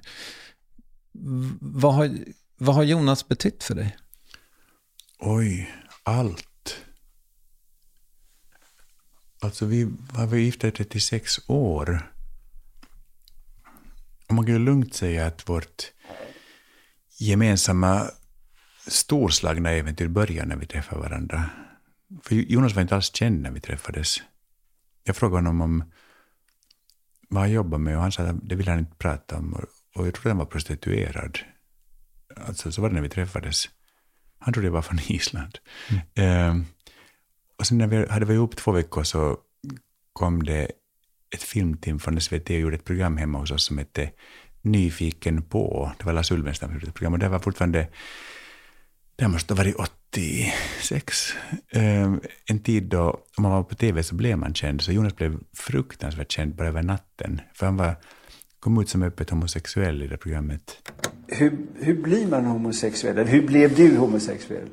Eller det kanske, kanske var en dum fråga, men nu är den ställd. Hur blev det? Jag har fått den frågan tusentals gånger och jag har aldrig något bra svar.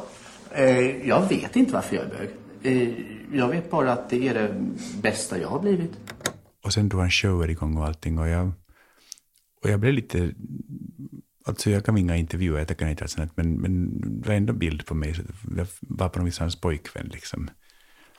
Och sen blev jag ju också känd några år senare. Och och då har vi alltid haft varandra som en fristad kan man säga. Att vi är ute, vi arbetar, vi blir granskade, vi, vi blir kritiserade, vi får också, också mycket beröm. Men att, en blandning av allting. Och så kommer jag hem och helt utmattad på kvällen och då vet vi att den andra visar ett ganska måttligt intresse för arbetsmängden. Bara tänker att men hur mår du nu, vad ska vi göra, så kollar vi på TV eller så gör vi något roligt. Liksom. Så att vi har liksom alltid haft, vårt hem har alltid varit den där lungan där man kan mm, få ny kraft och, och det är också därför vi alltid var så supernoga med att det inte var något hemma hos-reportage och att barnen måste hållas helt utanför. För att de, måste ha, de har rätt till sin barndom och allting. Men Jonas har också varit en blåslampa. För han tyckte att jag var begåvad, men att jag begåvad men lat, som Matti gick i skolan. Mm. Eh, och tyckte jag skulle söka mig till ett kreativt yrke. Jag jobbade på långvården först och jag jobbade på narkomanvården. Och jag var, jag är ju så här, han har ju rätt i det, att jag är ju som en kossa. Att ge mig lite grönt gräs så står jag och betar och tycker att livet är ganska gott. Liksom. Jag älskar jobben inom vården. Men jag kände fortfarande att jag hade just det eviga bubblande och puttrande. Att jag hade inte liksom min fulla potential kom inte riktigt till sin rätt. Och han uppmanade mig att söka till Dramatiska institutet, vilket jag gjorde också. Så blev det radiopresent och sen började allting. Så att, så att jag ordnade tillsammans och också det, det var ju väldigt länge vi var det enda officiella gayparet som existerade. Det var alltså Eva och Eva kom ut sen, men det var ju sen typ någon, alltså många år efteråt. Och det var efter den där hemska aidskrisen. Det, det var ju de för oss jobbigaste åren av offentliga. Det var då man fick möta så hemskt. Vi blev liksom proviseringstavlor för så mycket hat och så mycket rädsla och dumhet. Mm. Så inte vet jag riktigt hur vi lyckades ta oss genom de åren med livet i behåll. Och, eller förståndet på, i behåll. Och så gå på begravning varenda jävla helg typ. Det är hela tiden det begravningen. Och sen där, hemska, hemska gångerna då det dök upp någon familj från liksom Norrland och kapade med sig liket. Ordnade begravningen i hembygden och partnern blev inte ens bjuden, eller, och absolut inte omnämnd i begravningsannonsen. Och så slutade det med att tänka på Cancerfonden. Du vet liksom att, att hela, deras, hela deras liv och vuxna identitet bara förnekades i slutändan. Mm. Det, var, det var så hemskt det finns inte. Men så han har betytt allt och jag kan inte frånkoppla mig från Jonas nu heller. Mm. Eller inte vill, inte vill jag heller. Liksom att det, så vilken form vi nu än väljer att leva i framtiden så tror jag att vi alltid kommer betyda väldigt mycket för varandra. Har han givit dig riktning, tänker du? Nej, riktningen har jag själv. Mm. Men han har puttat mig mm. i rätt riktning. Eller nej, han puttar mig i min riktning, ska vi säga. Mm. Vad fint. Mm. Men jag tror det är ett givande tack. Jag tror att han också har haft, ja, jag vet att haft mycket nytta av mig också. Så liksom det, men, men, men det får han själv berätta om, om han vill. Det mm. var, mm. Jag tänker på det var, när min son var som mest kritisk, där tonåren, du vet, allt var fel med mig. Han satt i baksätet och hade någon ändlös litania om alla mina brister och svårigheter som pappa. Och så, så till sist sa jag, men snälla du säger att men jag har ändå varit en ganska bra pappa. Och då var han tyst en lång stund, så sa han så här, ja det skulle låta bättre om det kom från någon annans mun. Så det var väldigt okej. Okay. Mm. Jag ska inte göra om det misstaget känner jag. Nej. Men, men eh, hur har, har det varit lätt för dig att vara pappa? Um, nej, men det är inte lätt att vara pappa. Det är svårt. Det har varit oerhört viktigt att förändra livet som inget. Eh, och eh, jag är så stolt över mina barn. Jag är så glad, jag är så kär i mina barn. De är liksom och nu när de båda börjar bli vuxna och så tittar man, liksom, men hur är de så kompetenta? Jag, jag har en kompis som har fyra vuxna söner. Och hon sa att med var och en av dem tänkte hon tanken, det här kommer aldrig att gå. Mm. Och så gick det alltid. Och det har jag haft som ett mantra genom mina barns tonår, när det har varit som guppigast, att men hon tänkte också att det här kommer aldrig gå och så gick det alltid. Och det där mirakulösa som brukar hända i många, många fall, de flesta, att en dag så klickar det synapserna och detta virvlande kaos de har varit som tonåringar blir plötsligt liksom en väldigt fungerande människa. Mm. Det är magiskt. Men frågan var om det var, om det var lätt att vara pappa. Nej. Nej. Jag var pappaledig med min dotter i lite på ett halvt år. Och jag hade så fruktansvärt tråkigt.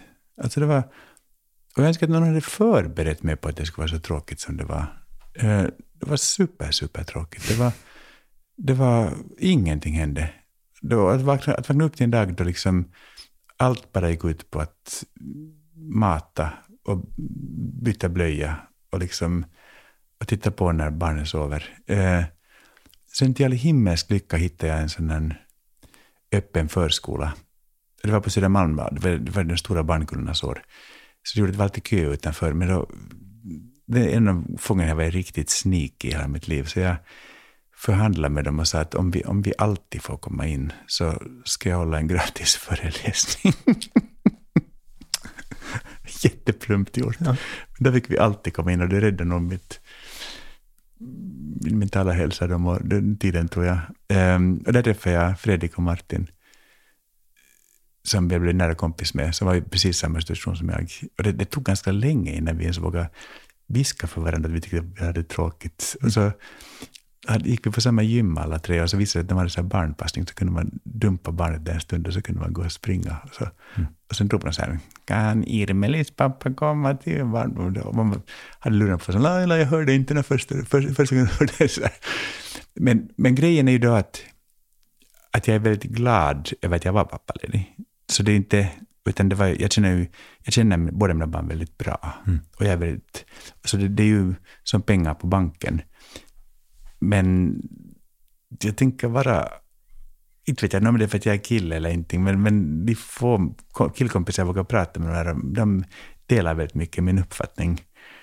Tänker jag att varför hittar vi då inte former för manlig pappaledighet som passar vårt sätt att vara? För att vi då skapar grupper av lediga pappor som, som umgås, mm. till exempel. Gissningsvis blir det inga fler barn för dig dock? Eller? Jag lever inte ett liv där jag kan få barn oplanerat. Eh, så att, jag tror att det... Uh, och, och, jag menar inga pappagrupper som åker ut i öknen och... och Sätter eld på grejer. Precis, utan, utan andra former för det. Liksom.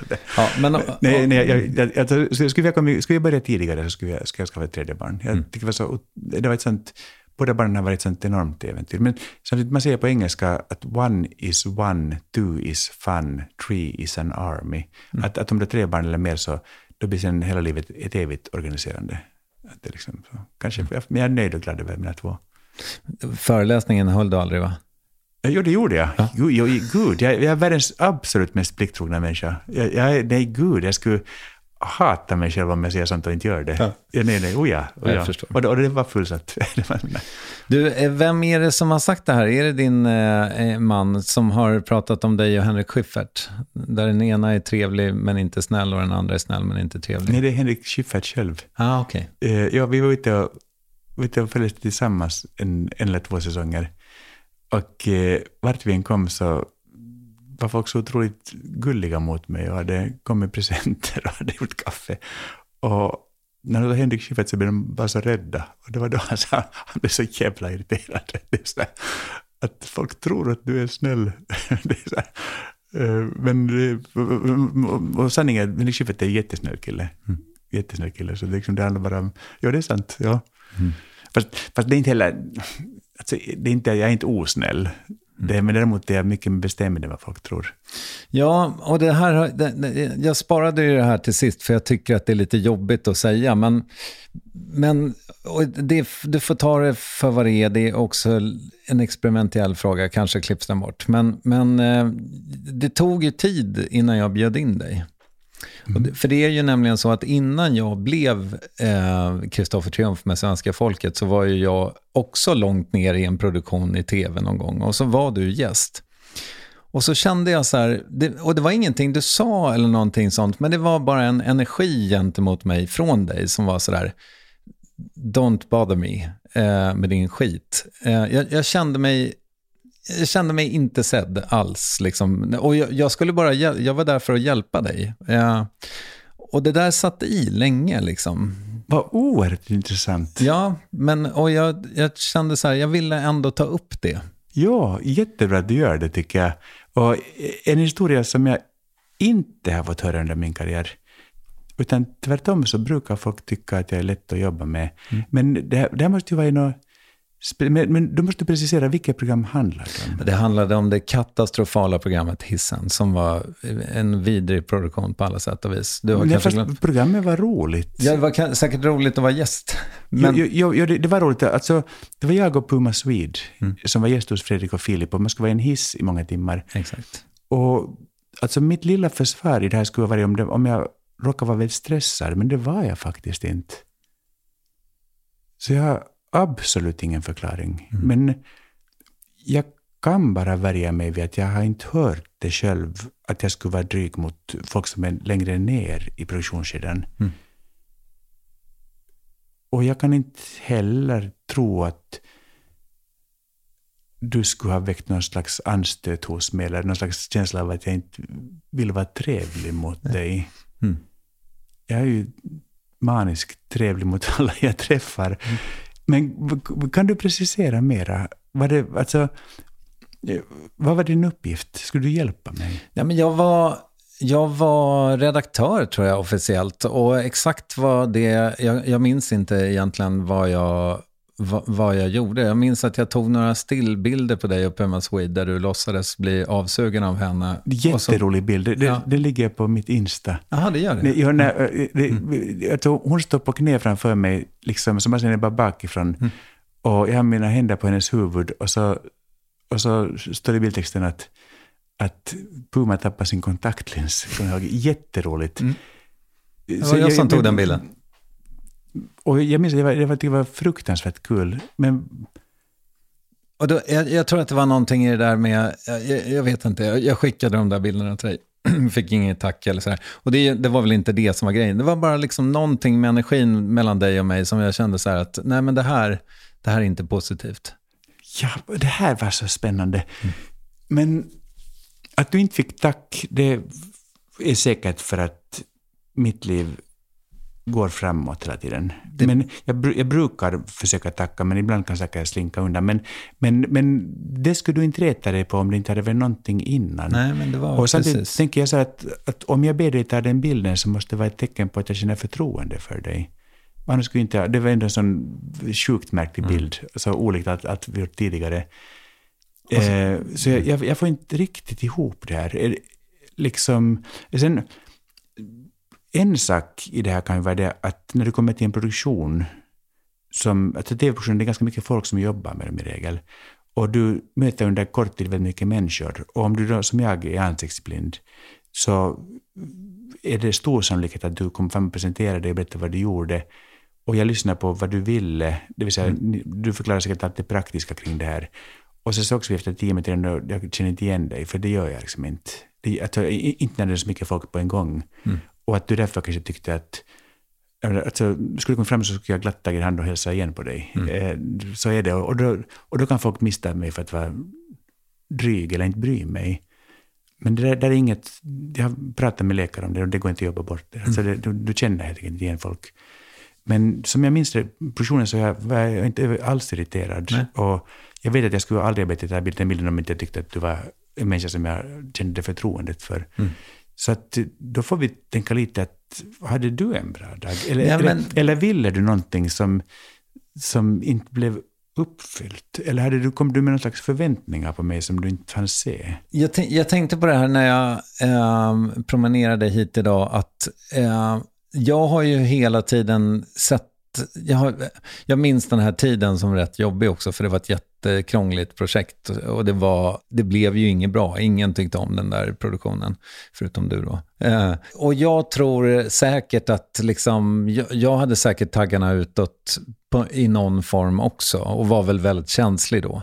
Och sen så tar jag då liksom, ja, men det som jag nu 12 år senare kallar för liksom en negativ energi. Den kanske lika gärna kom från mig, jag har ingen aning. Men, det, men eh, och, och då tänkte jag idag så här, just det, men, men jag kanske borde ha någon gång under de här 12 åren tänkt det ur Marks perspektiv, nu när jag också har varit med i produktioner, eh, man kommer till liksom en studio och ska vara med och, och gäst och det är väldigt stressande situation för mig i alla fall. Mm. Att man, sådär, ja, mm. man ska slussas hit och dit och man vet inte riktigt exakt vad som händer. Och så ska man alldeles strax leverera.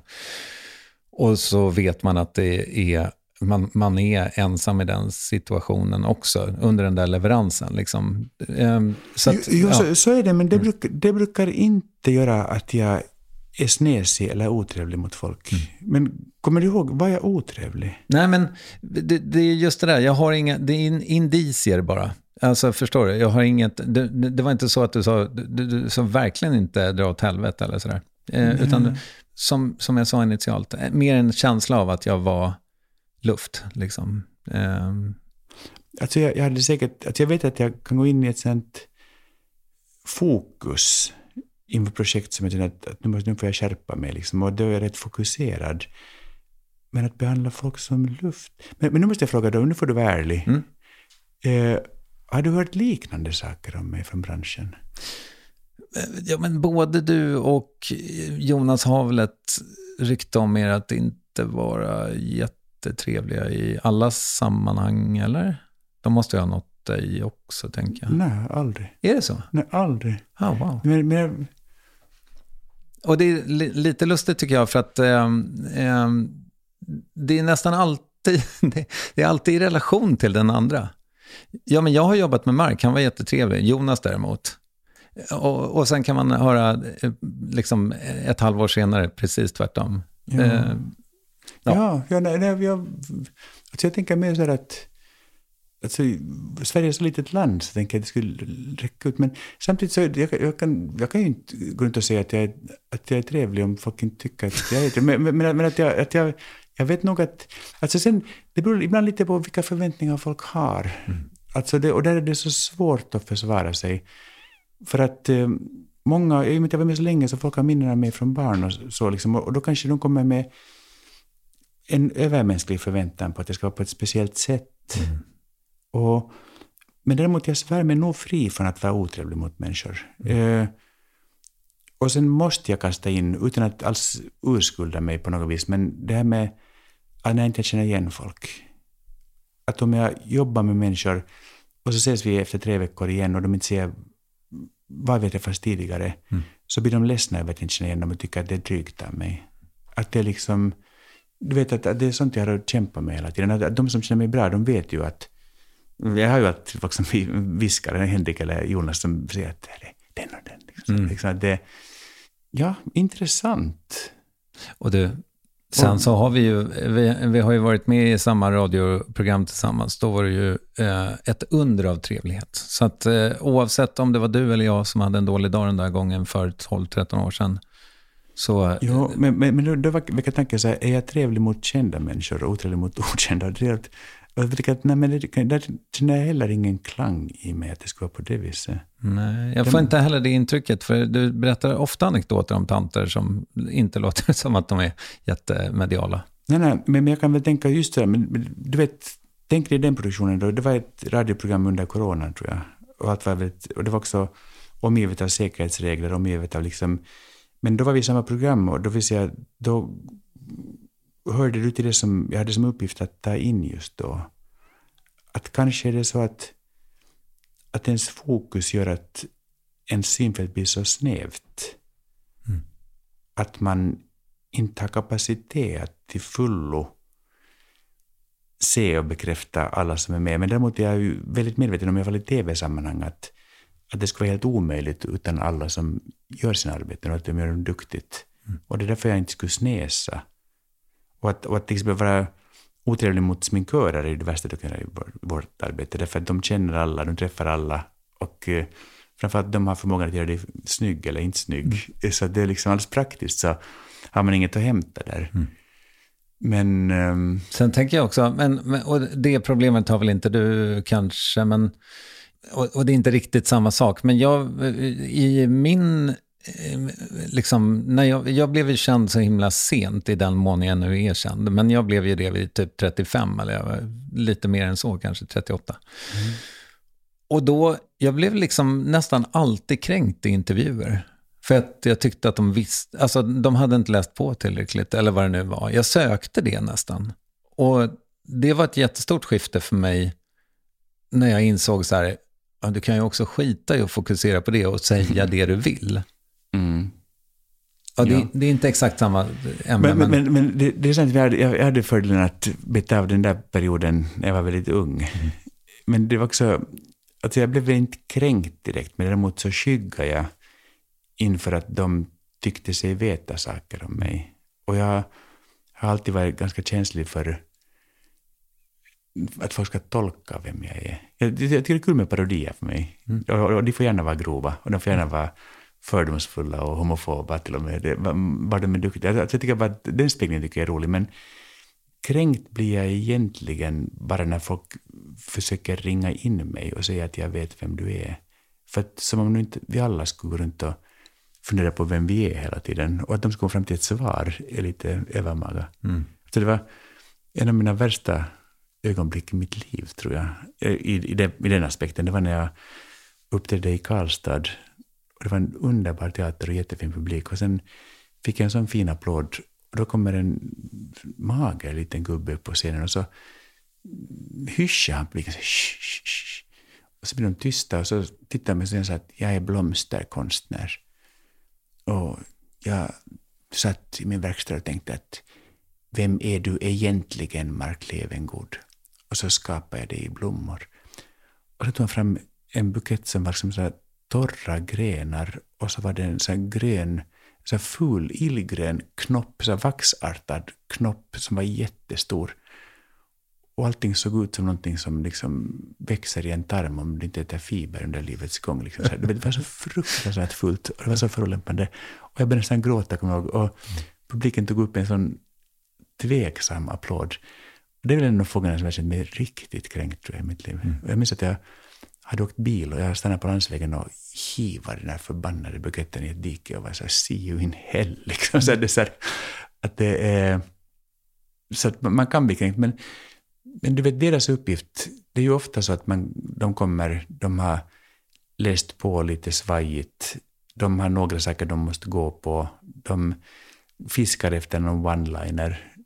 Och det är där liksom som man ropar i skogen får man svar. Det vill säga, jag märker att om de är väldigt oförberedda så får de ju liksom standardgrejer. Och ibland, ibland så är de väl förberedda, har bra frågor och då blir det bra intervju. Ibland är de helt oförberedda, då kan det bli jätteroligt. Mm. Jag, jag var, långt in i min karriär så skrev jag intervjuer av Helsingin Sanomat, alltså Finlands stora tidning.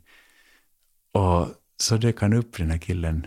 Jag trodde det var en tjej, så kom en kille och så var han så stressad och sa att hon som skulle intervjua dig som har förberett, hon har blivit sjuk och hennes dator är låst, jag kommer inte in i den. Och jag vet ingenting om dig. Och jag trodde att, att han skämtade, så jag sa att men du vet om att jag är prins i Tyskland? Han man säger prins i Tyskland. Så jag skojar bara. Så jag. Så när jag förstod att han de facto inte visste någonting om mig, så då fick jag liksom för första gången någon gång i ett intervjusammanhang på allvar försöka beskriva mitt liv och min karriär utifrån hur jag har upplevt det. Det blev en jättebra intervju. Mm. Men det där halvdana som är svårt att göra någonting av, det, som när man är lite förberedda liksom, och har ett färdigt mål, då är det svårt att göra någonting av det. Mm. Men gud vad jag började fundera på det här med att jag tyckte att det var, att det var en negativ energi. Det mm. var, men är det, var, var det ett, känner du dig, vad heter det, ambushed? Jag vet inte vad det heter på svenska. Nej, nej, var, var det ett bakhåll från mig? Nej, det var det inte. Det var, tvärtom, det, det skulle vara kul om du sa det i början av intervjun. Ja, men jag vågar eh. inte.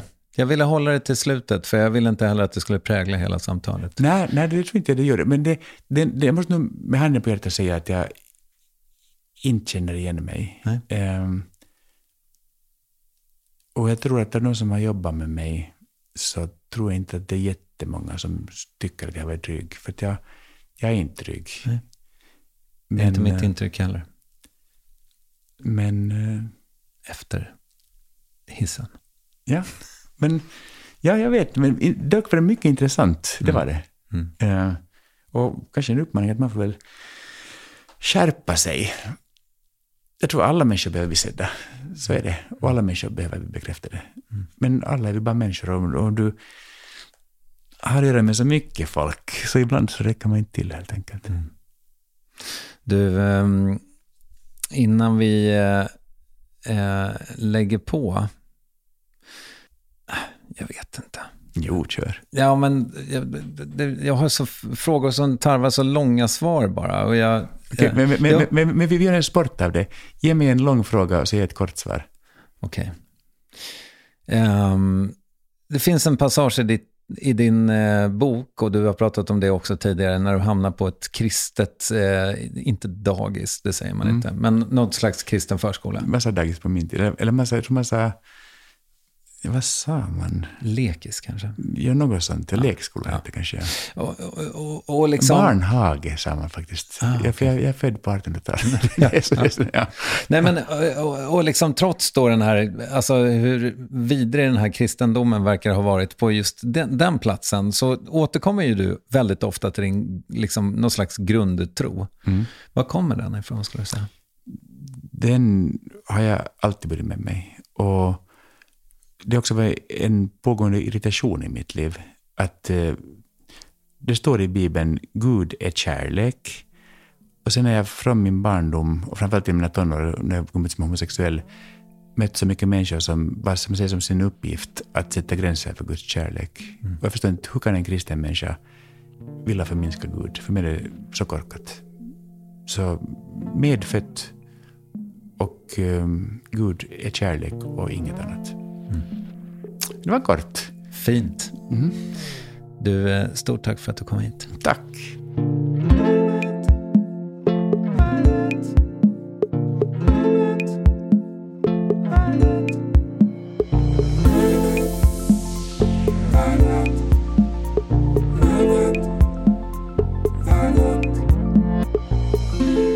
Marks bok heter kort och gott Vänskap. Kanske vann vi en sån med det här samtalet. Med det är värvet slut för idag. Acast skötte faktiskt allt som varken producent Ninni Westin eller jag, K Triumf, tog hand om. Hör av dig till oss med eventuellt ris men helst ros. Antingen på Instagram där det går att skicka DM till varvet eller via mail varvet triumf.se. Vi hörs om max en vecka tycker jag. Hej!